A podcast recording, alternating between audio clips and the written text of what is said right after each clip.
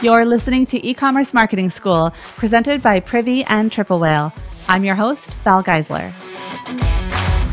Taylor, thank you so much for joining us on the e-commerce marketing school podcast today. I am so excited to talk to you because Outway's emails are some of my favorite in my inbox. I am constantly screenshotting them and sending them to my team and just really setting the bar. So I'm so stoked to get to talk to you about, you know, email in general, but then also we have some real specific things we want to dive into that you're very good at. So thank you for joining us today. Yeah, sure. Thank you. I appreciate it. I asked you to be our guest professor on this subject because you guys sell socks and you your socks are incredible and I feel like you could do email just on product alone, but you do this really fun twist on things that I've noticed a trend on. And I was like, I need to talk to Taylor about this. It feels like in college, I had this poster that was like random holidays of every single day of the year. It was like, you know, National Postage Stamp Day and like things like that. And that feels like Outway's email strategy. Is like there's so many of these like random, yesterday was National Marshmallow Day, things like that, that I see you building into your email strategy and finding ways to celebrate that element draws people in. For me, it's like it gets an open because it's just like, oh, that's that's a day. That's like, is that really a thing?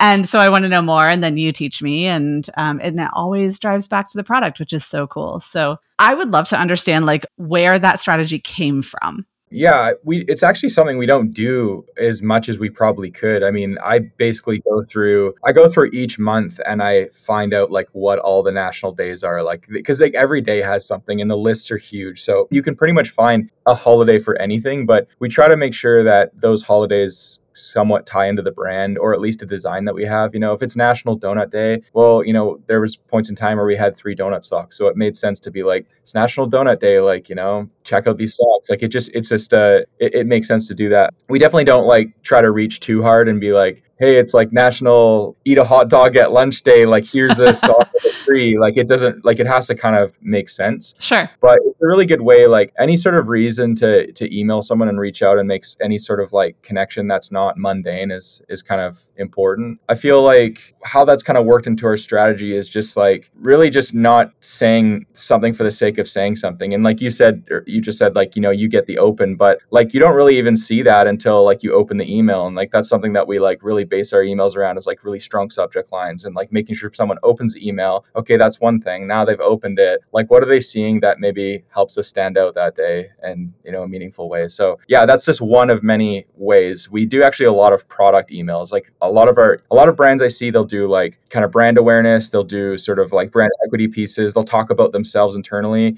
It's probably something we could do more, but we really base a lot of our emails, as you've seen, just basically around product because we drop so much and that's what people like to see. So yeah, when you're dropping new product on a regular basis, it makes a ton of sense. Like email is a huge lever. Um, I imagine campaigns make up the majority of your email revenue. Yeah, totally. Like it's a majority of our email revenue. We do still make quite a bit from flows, but yeah, campaigns takes the win for sure. Yeah, I have the the opposite at ByHeart. We have one product, and so uh, it's like flows are the ones that make right. Uh, make the money yeah. for us. So it, it it really is. I think it's important to to know that that there's kind of this reputation of email that like campaigns should be your number one revenue driver, but for brands that only have a couple of products, that's not necessarily true. But when you do have have drops all the time, campaigns can be huge if you leverage them the right way. Yeah, and honestly, having campaigns as your majority isn't even like a signal that you're winning. I think, in in fact, if I would have my way, I would have flows making the most money because when you really think about a, the difference of a campaign and a flow, they're both emails. One is being automatically triggered,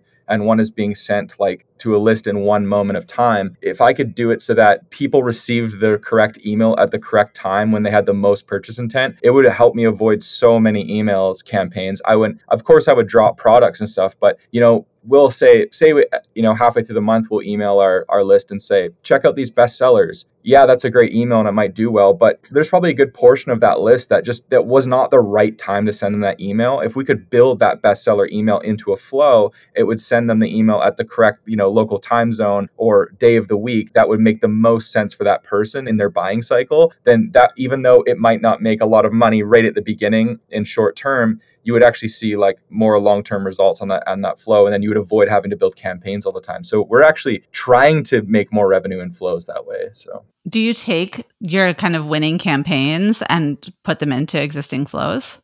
Um, wouldn't I wouldn't say necessarily put them into existing flows, but I definitely take like I take the learnings from campaigns. Like what like if a campaign did really well, I start from like macro to micro of just like what did we offer? What in the email was intriguing? What did we say differently? where was the CTA? How was the structure of the email? Was the subject line good? Was the open rate good, but it like didn't have a lot of purchases? You kind of just go through like a general list of like, you know, at this point I can use my gut instinct because I've just done it for so long. I can be like, okay, I think this is what was successful in this email. And you can take those learnings and you can put them into the flows. But I don't I definitely don't like copy and paste over. Think sending campaigns and flows sometimes has a little bit different um, the insides are a little bit different. Yeah i think there's it's also different like purchase intent you know? Um, your customer who's part of your flows is already a customer or you know has engaged with the brand to the point that they've like entered one of those flows whereas somebody getting a campaign might have just joined your email list. Um, so it is a different level of purchase intent so it needs a different strategy.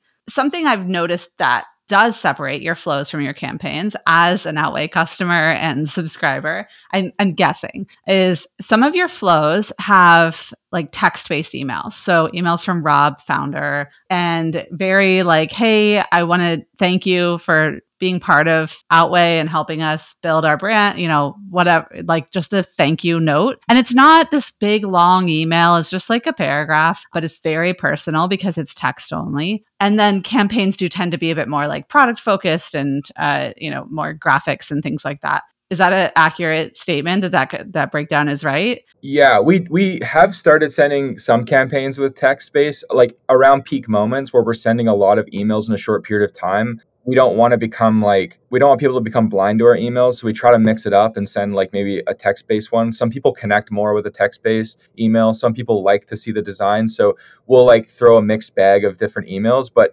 yeah, I would say on the whole, we like definitely do more text based in the flows because it's more it's more personalized. Like you're triggering an email based off of like customer behavior, and therefore it is like a little bit more of a personal email. So we definitely have like you know letter from the founder. Like when someone makes a purchase, a, a first, a second, a third, or even like a fourth that makes them a VIP, they have like a custom message from Rob, uh, our founder, being like, hey, like we don't overlook that this is your third order. We really appreciate it. Like customers like you are like what helps this brand grow and you know lets us keep building you know cool products. So like you know we don't take that for granted. And that's like really a really good way to connect with your list and just feel like your customer feels appreciated. So um, yeah text based flows can definitely be a little bit more operational a little more robotic. They don't have to be as as pretty. Like if you go through our abandoned cart or abandoned checkout flows they're definitely not nearly as like crazy and desi- over designed like uh, our campaigns are. They're very much just like to the point like hey you left something behind. Here's a really clear call to action to go back to the cart.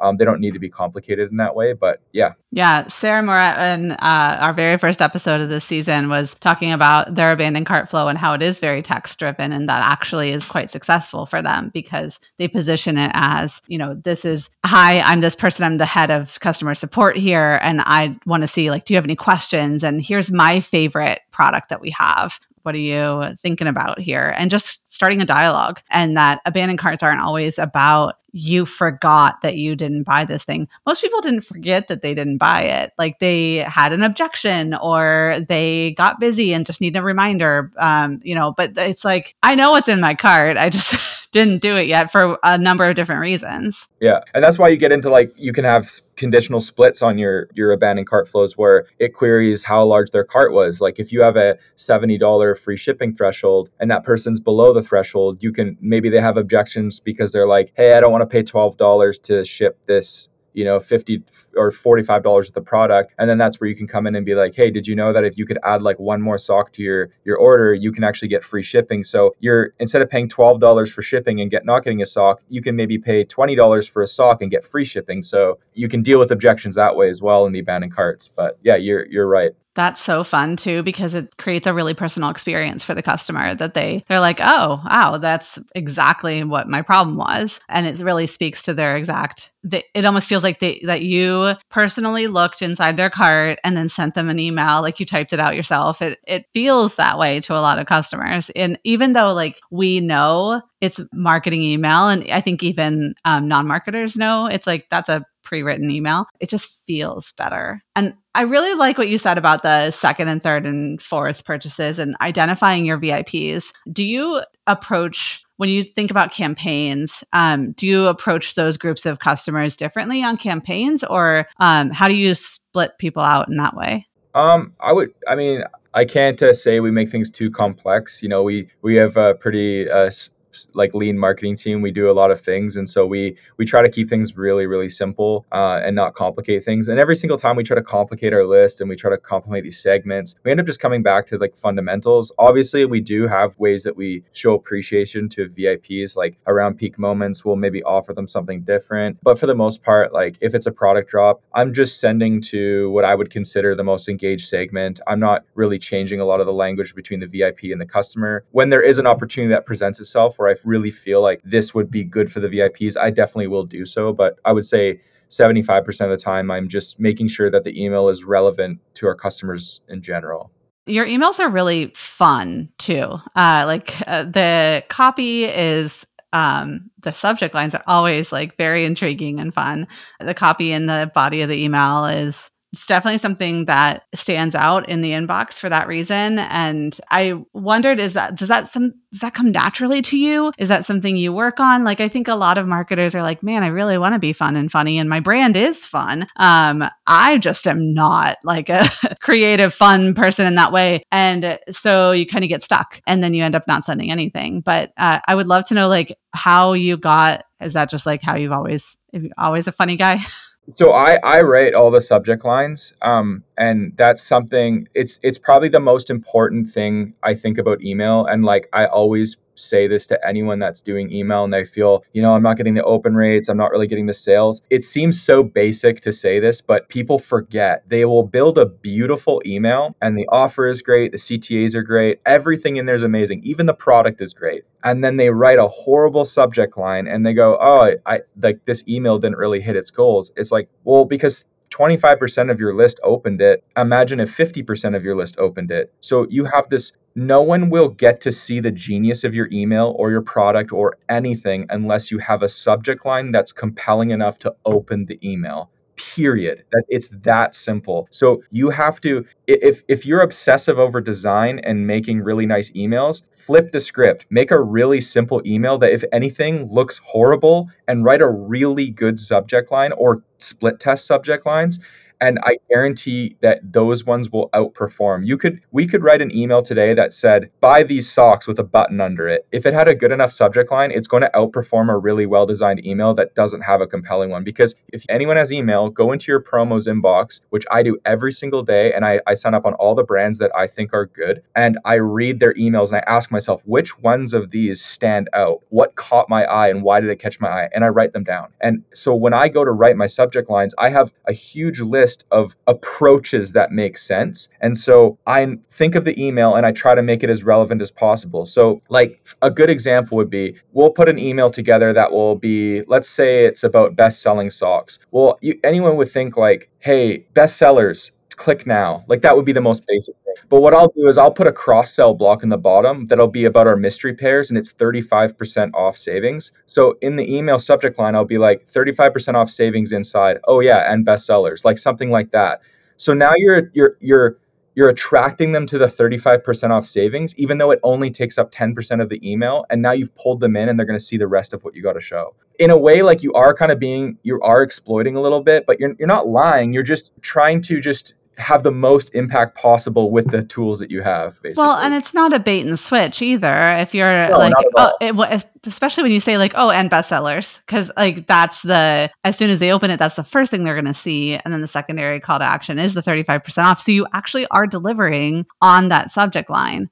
But it got them to open it and now whether they are frustrated by that or offended or or just like don't even doesn't even matter to them you don't know unless you had taken that approach in the first place. I really like that. And that swipe file, I think, is so key. I have a massive email collection. And same, like I actually have an entirely separate email, like a Gmail address that I never even open. It's not on my phone. I mean, I open it like to look at for emails, but I don't um, I'm that those marketers' worst nightmare. I never open their emails until I'm like ready to write an email. But it's the inspiration piece that you need. And I think it's really important too to get outside of your industry and go look at what. So you sell socks and you probably don't just sign up to um, well, one other sock companies, but two, even like a little bit more pulled out from that is like just you could sign up to just fashion, but you probably don't. You're probably signing up to like a bunch of other things too. Yeah, I, I sign up to like all sorts of Shopify brands. I mean, products, stuff that doesn't relate to us, food, nutrition, uh, makeup, you know, like any sort of direct consumer brand, they're essentially doing the same thing. They're selling they're selling something on the internet. They have different SKUs, they have different variants. They've got something going on for them. Like you can learn marketing from anything. Like you really really can like i i even like read a book uh, it was like an old school book about like the first guy that was like the best at copywriting. He just like wrote newspaper ads and like it seems so silly, but like I actually learned a lot about like human psychology just reading that book, you know, just about the basics. And people like overcomplicate it, but yeah, that's the one thing I always will like the number one thing I'll always say is obsess over your subject lines. And you know, we don't always get it perfect. Like we have some where I'm like, oh, okay, we took a chance there, it didn't really work out, but there's learnings there. And then you just you just write down what didn't work, what did. And I like I keep like a sheet of everything that I write so I can go through through and, and even regurgitate it and try to find new new inspiration that way. So I think the the fun silly holidays is like a great way to kind of get your inspiration going and and to start to think about like how does it connect. There's I just looked up there's this nationaldaycalendar.com and today is August 11th when we're, we're we are recording and today is National Play in the Sand Day and also National Global Kinetic Sand Day. Um, so we've got sand covered across the board. Uh, and then it's National Raspberry Bomb Day as well, the dessert. So, like, you can, oh, and then National Sons and Daughters Day. I mean, so many brands can play into things like that. Like, if you sell kid socks, you could send an email today that's like, get a father son pair, or, you know, get a pair for you and a pair for your kid. Um, create, you can create bundles around those silly holidays too. Totally. And you don't, I wouldn't say overdo it, like, because you don't want to identify as the brand that's like just jumps on all these, like, for the most part, are kind of silly holidays. They're like made up. But I would say if you can find things that like connect, like, we had um you know a couple months ago it was like best friends day and so that seemed like the best time to share a referral program. So it was like hey it's best friends day. Here's your referral code. Like share it with a friend. Give them 15% off and you can make $15 in rewards. Like that seems like low hanging fruit for an international day but I, I definitely have stepped away from trying to make everything work. I'm like I, unless something jumps out at me then i won't really run it anymore but yeah it, it is a good way just to send an email. Those big ones uh dog day i got a it was like oh it was puppy day. That's what it was. It was like National Puppy Day. And Open Farm, the pet brand, sent just a picture of a dog. And uh, they said, that's it. That's just a picture of a dog. And we want to celebrate all dogs today. And there was, um, I think it was actually, it was an SMS or an MMS at that point, but there was no call to action. there was nothing in it.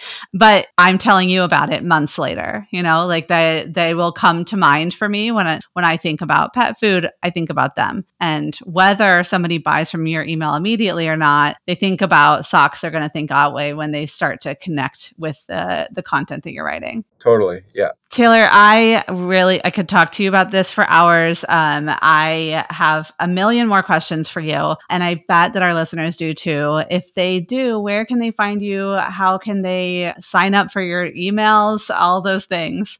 Um, yeah, I mean, if you go to outway.com and join our newsletter, I mean, feel free. You can see the emails that we send. And uh, I'm basically on Twitter. I'm not really a LinkedIn person. I have an account, but you can much better to reach out to me on Twitter. I dr- try to drop nuggets of information on Twitter whenever I can, or I drop a thread of information, things I'm learning. So it's uh, Tay Frays, so T A Y F R A Y S uh, on Twitter. And yeah, feel free to drop me a follow and even send me a message. And I'm always happy to chat. So yeah, and please, I think one of the things that we love is when our listeners are able to reach out to our uh, guest professors and like let them know what they learned. I've learned a lot from you in our time together today and over the last year or so of getting to know you. And so i i'm just thrilled that you were able to spend some time with us and teach us how to do email better because you do it really well. Awesome. I really appreciate it. And thanks for having me on. I'm be stoked to come on again. All right. Talk to you soon. All right. See you all right, class, make sure you're subscribed to e commerce marketing school. And huge favor if you hear an episode you love, please take two minutes to leave a review. With Privy, anyone can be a marketer. Simple, intuitive email and SMS marketing that drives real results without the complexity. And before I go, a special shout out to Triple Whale. E commerce marketing school is now part of the Triple Whale podcast network. Triple Whale helps you easily manage and automate analytics attribution, merchandising, forecasting, and more in the palm of your hand. Check them out by scheduling a demo today.